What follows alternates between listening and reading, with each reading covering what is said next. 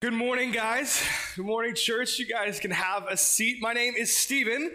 Uh, I serve as the lead pastor for uh, Point Church in Federal Way, and uh, it is so glad. It's such a privilege and honor for me to be back here with you guys.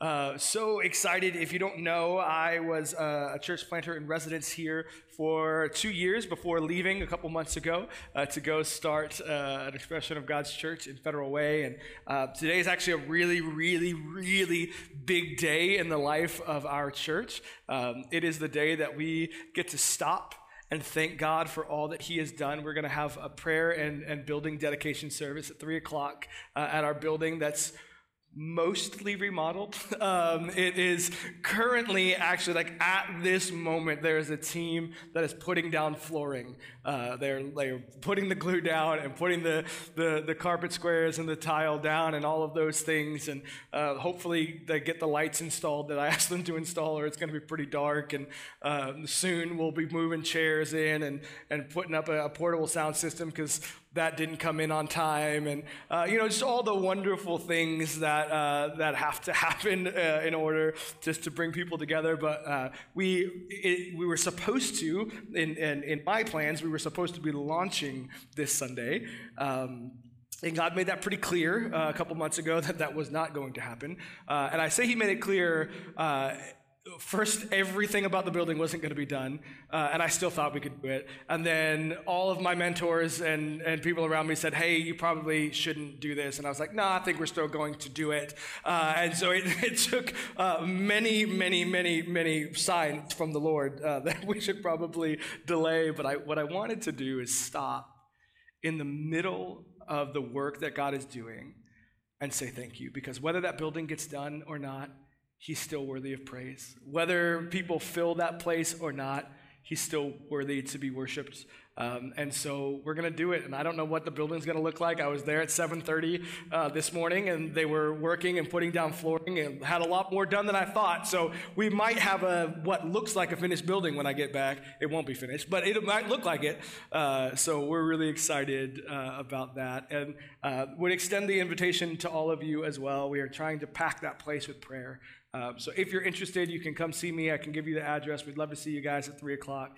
If not, we really would love for you to even just pray with us wherever you are at 3 o'clock. We'll just pray together and, uh, and thank God because He's so worthy. He's so worthy. So, uh, that, that was my update. Uh, now we can dive into uh, what God has for us today. So, guys, th- this year I did something that I thought I would never, ever do. I binge watched all of Gilmore Girls. Okay, I've heard about Gilmore Girls for a long time. Like, people are like, you gotta watch this show. And I was like, eh, I don't know, whatever. And then a podcast I was listening to talked about it a lot. And I was like, okay, maybe I'll watch that. And, and right now, as I say it, some of you are judging me. Like, I know that you are. Uh, and you're all judging me for different reasons. Some, like, why would he waste his life watching Gilmore Girls? Like, I don't know why I would do that, but I did. So it's a choice I made. Uh, some of you are judging because uh, Gilmore Girls probably doesn't fit the manly exterior that you see in front of you. Uh, some of you are just judging me that I watch trash television. And all of those are valid reasons. I'm not, I'm not disagreeing with anything that you're saying. Uh, and there's probably a million other reasons that you could also uh, judge me. But, um, but before we dive in, I just want to say uh, that even though he was a terrible human, Logan was Rory's best boyfriend, Jess was a jerk, and, uh, and Dean was super whiny. So I said what I said. I'm going to move on now. Now, what does that have to do with uh, the gospel? Uh, the answer is absolutely nothing. Um, and but uh, they have a theme song, and the theme song has one lyric that would get stuck in my head over and over and over again. It would get stuck in my head so much that at random times I would just sing out this lyric, uh, and and it would be because it had like filled up my head so much that I had to like release the lyric into the air so I could have more space in my head. And the lyric is, uh, "Where you lead, I will follow." Anywhere that you want me to. And I would just, that's the only lyric I knew actually to the song. Um, sorry, Carole King. Um, sorry, but like I didn't, like that's the only lyric I remembered. Uh, and I would say it all the time. So, uh, so the, your question probably is, again, what does Carole King have to do with the gospel? And I'm really glad that you asked because it gets me back on track. So, um, the, really, it has nothing to do other than today's passage is all about going. Today's passage is about Jesus inviting us to go where he leads.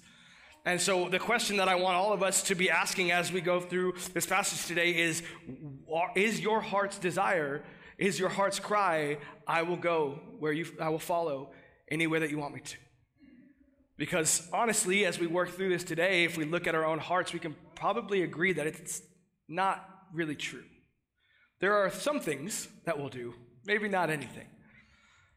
And the gospel really has something to say about that. So we will be uh, in Luke, the book of Luke, in chapter 9. Luke is the uh, in, in the New Testament of your Bible. So if you have that, I'd love for you to open it up. It's about three fourths of the way through. You got Matthew, Mark, and Luke. There's three. There's a, uh, four biographies of Jesus that we call the Gospels.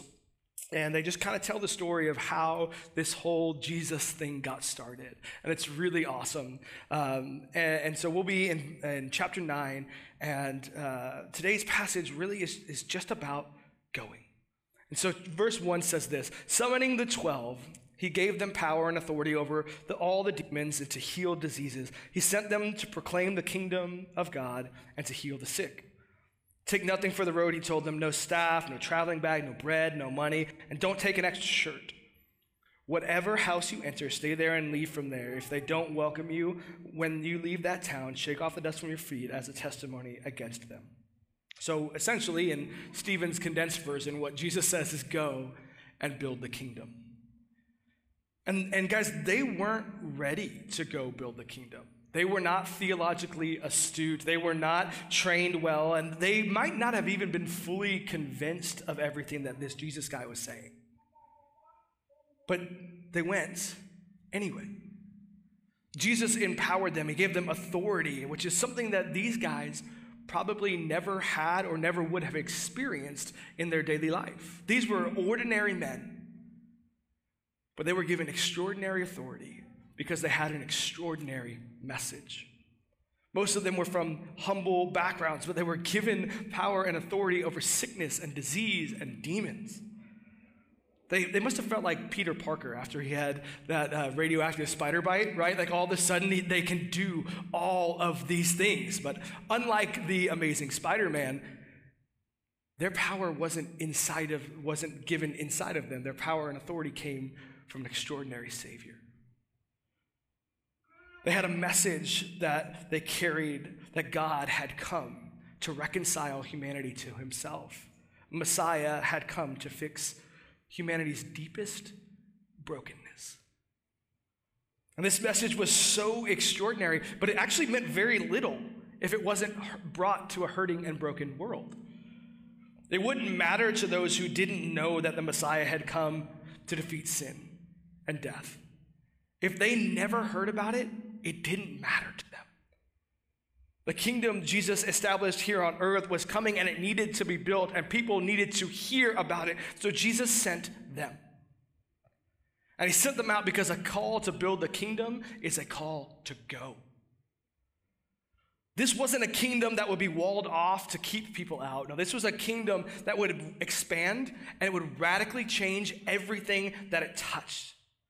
For some reason, Jesus entrusted that authority, that responsibility to 12 ordinary men. And through his Holy Spirit, he entrusted that responsibility and authority to us. This was the beginning of our call to go into all the world and make disciples. Paul, who was the first Christian church planter, would write this to a church that he planted in a place called Corinth.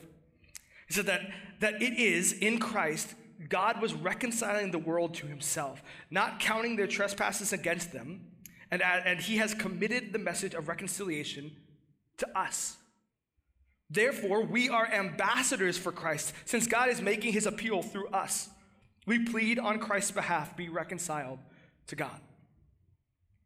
He committed this message of reconciliation to who? To you and to me. We are called here ambassadors. You know what ambassadors do? They go.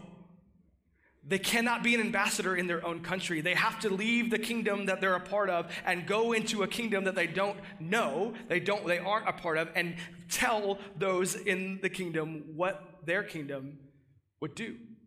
It's what an ambassador does, right? We are called to be ambassadors of the kingdom of light. We get to go to the kingdom of darkness. We get to tell them about the kingdom that God built. But we can't do this in rows on Sunday mornings. We cannot leave a hurting and broken world to figure out for themselves how to get to this kingdom. You see, we know the difference that the gospel makes. We know the difference that Jesus makes in all of life. And now it's our job to go and tell the world about it. And it doesn't have to be complicated. It doesn't have to be formulaic. It doesn't have to have a great strategy. And it doesn't have to, to be a certain way. But it has to happen. You and I, if we've stepped over the line of faith, are tasked with telling others about the kingdom of God, how it can change their life, how it can change their family, how it can change their heart, and how to get to it. But to do this, we have to go into the world. We have to be around those who don't yet believe, and we have to open our mouths, and we have to be bold. We need to be planting churches and going on foreign missions, and we need to be turning our workspaces and our play spaces into arenas for us to proclaim the gospel. We can't accomplish this in our churches because kingdoms aren't built by rearranging bricks, but by adding new ones. Can we be honest in this context, or in this context, sorry? Lost people don't often walk into our services. They just don't. Hurting and broken people, yes, I am one of them. They come looking for a Savior. But we live in a place where a Sunday braced approach just isn't going to penetrate our communities like it might other places. People aren't driving around looking for a place to know about Jesus. I love when churches grow by adding in their numbers, however it happens. I love when, when disciples find a new church community to be a part of. However, moving bricks from one place to another isn't building the kingdom, it's not accomplishing our directive. As a church planner, I'm keenly aware of this fact. It's very hard for me to think, uh, it's, it's not very hard, really, uh, for me to think of all the ways that I would like church to be. I could build a church just like that, but then I have to remember it's not about me.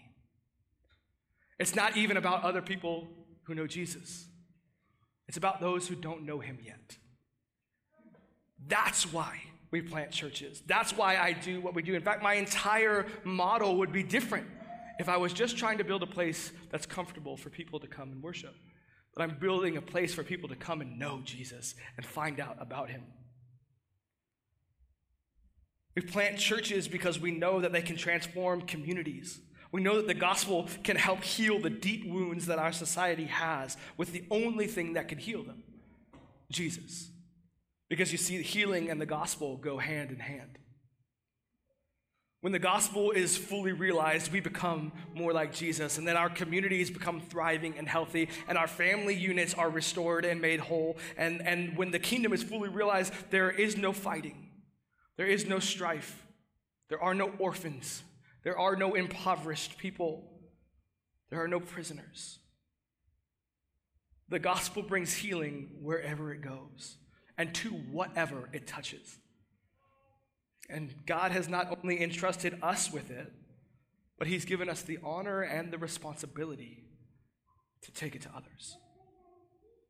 Imagine what it would look like if, when we brought churches into a community, the entire community changed.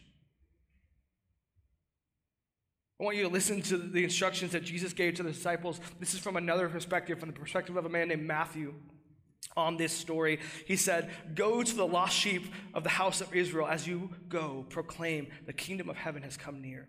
Heal the sick, raise the dead, cleanse those with leprosy, drive out demons. Freely receive, freely you received, freely give.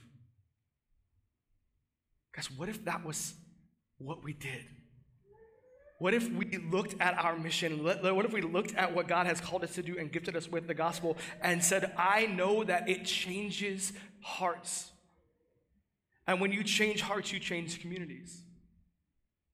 Poverty, divorce, the breakdown of the family unit, the breakdown of society, all of the things all point to one thing the deep brokenness of the human heart. So, does it seem simple that the gospel fixes everything? It seems simple, but it's not. But it's also the answer. Because whole people make whole families, whole families make whole communities. and whole communities change the world. The problem is, so often we come and we gather, and the gospel doesn't penetrate our communities. It penetrates us, but it doesn't penetrate out of our walls. What if we went about th- this into every neighborhood? What if the gospel truly wasn't something we celebrated on Sunday and then forgot about on Monday? What if it was something that was so deeply ingrained in every nucleotide of our DNA that as we went about our days, we went about our days healing and feeling and, and making people whole, and we built the kingdom. We built the kingdom reconciled heart by reconciled heart. Church, I want to challenge you because in, with verse 6, Jesus sent these guys, these ordinary men, with very little, and then he took away even what little they did have. He said, Don't take bread, don't take money, don't even take a change of clothes. Take nothing and go. So he had a, a little and he gave them less, but they went. They went knowing that they could be rejected. They went knowing that they may be run out of town. They, they went knowing that they would be hated, but they did it anyway. No matter the convenience factor, no matter the hardship it would, would cause, they just went. And verse 6 says So they went out and traveled from, the, from village to village, proclaiming the good news and healing everywhere. They just did it. They didn't know how, they didn't have books to read. They had listened to one preacher for the last year and a half, but they went and they did it. And you know what happens when they did it? You know what happens when we carry the kingdom of light into the kingdom of darkness? People notice. They notice because Jesus makes a difference in all of life. Preaching the gospel and building the kingdom will not go unnoticed. We see that in our story today in verse 7, because the passage goes on to say this Herod the Tetrarch heard about everything that was going on. He was perplexed because some said that John had been raised from the dead, some that Elijah had appeared, and others that one of the ancient prophets had risen. I beheaded John, Herod said, but who is this I hear such things about? And he wanted to see him. When the apostles returned, they reported to Jesus what they had done. He took them along, withdrew privately to a town called Bethsaida. When the crowds found out, they followed him. He welcomed them, spoke to them about the kingdom of God, and healed those who needed healing. As there was a reason that the religious leaders went after Jesus. There was a reason that kings and governors wanted to know about him and were interested in him. As the gospel is proclaimed, people take notice because it is powerful. When we use the gospel to heal broken hearts and broken families and broken communities, people will take notice and the name of Jesus will become famous. I promise you that. Getting people to notice Jesus isn't really that hard. Getting people to follow him, on the other hand, that's a different story. See, when everyone got all excited about all these miracles that were happening, when, when, Jesus, when they saw that the disciples were transforming communities, everybody wanted to come and know Jesus. They flocked to him, they crowded him. They forced him to talk more about this kingdom that he was building. And then, as, as I can imagine, like Jesus was, was you know, a master communicator, so he was bringing everybody together and he's, he's telling all these things about the kingdom, and everyone's saying, Yes, I love that. Yes, I love that. Yes, the poor in spirit will become rich, and all of these things. He's so excited. And then Jesus drops this truth bomb, and, and, and really, he's got it locked and loaded because he knows the kingdom is attractive, but living in it is hard. And just a little later on in this chapter, he says in verse 23 Then he said to all of them, If anyone wants to follow me, let him deny himself, take up his cross daily, and follow me. In other words, Jesus was saying that comfort seeking and cross carrying cannot coexist. There is not a less comfortable thing that Jesus could have said. There is not something that Jesus could have said that would have made him less popular right here. He has probably the largest crowd in front of him that he had in his ministry up to that point. And to invite them into the kingdom, he says, You must die. You must carry a cross. For those of us that know about the Roman cross, the Roman cross was the most humiliating and excruciating death that could be given at that time. It was for traitors, it was for enemies of the state, it was reserved for the worst of the worst. And Jesus is saying, You know what following me looks like? That. He's inviting those to follow him to die to themselves for the sake of his kingdom to put aside building their kingdom so that his could reign. Comfort seeking and cross carrying cannot coexist, it's impossible.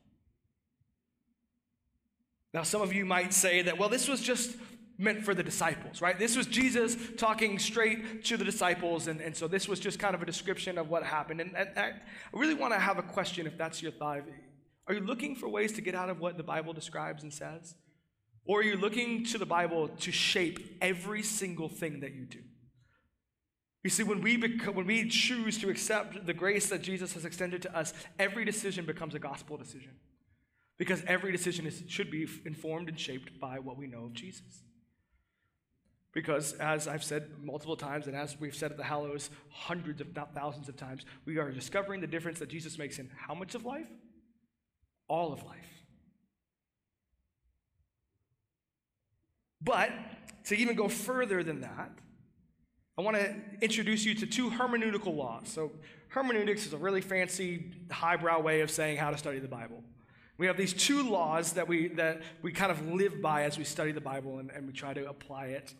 One is that we use the clear to determine and clear up the unclear. Right? If something is unclear in Scripture, which there is a lot, Jesus sometimes intentionally talked confusingly.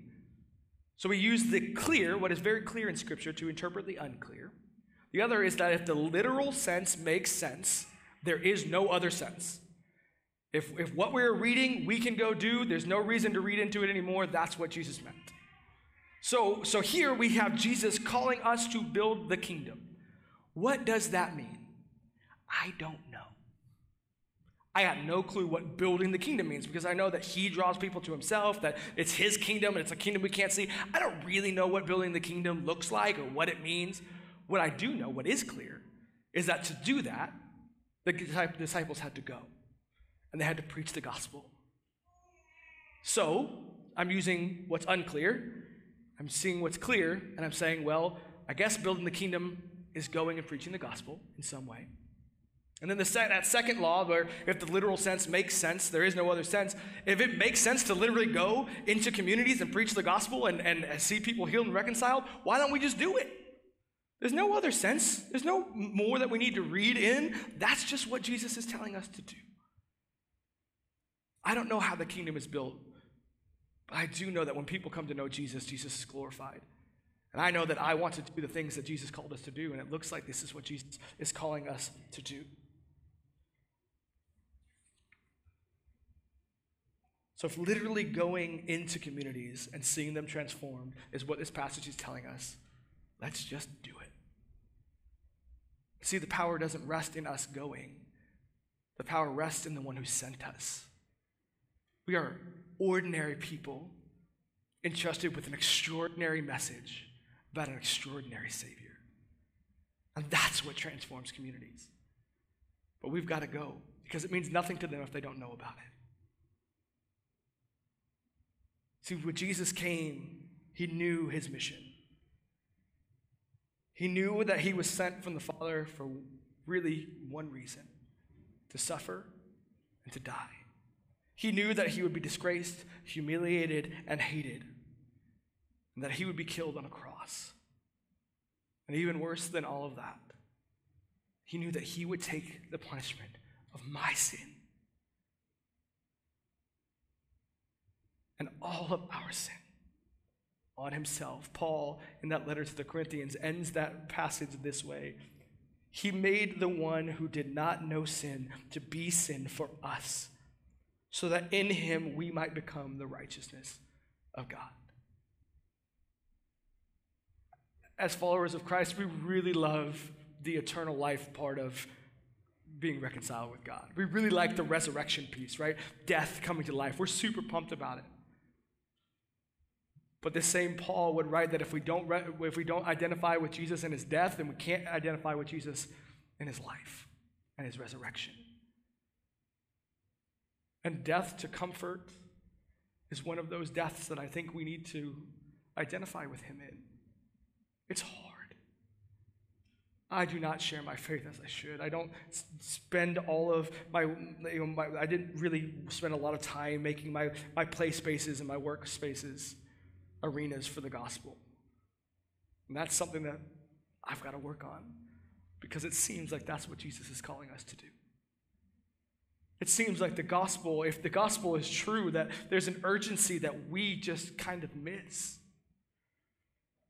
If we knew that the answer to our broken homes, our broken communities, our broken city was Jesus, was truly Jesus, that He could truly transform our communities, it feels like maybe we'd be a little more urgent. And I'm speaking with to me, I'm not casting a stone to you. Are we willing to die to our kingdoms in order to see His kingdom come and His will be done on earth as it is in heaven? Are we willing to go? Wherever He leads, I will follow. I want that to be our heart's cry. Because really, there's nothing else that's worth it. All things will pass away, but His kingdom will remain forever.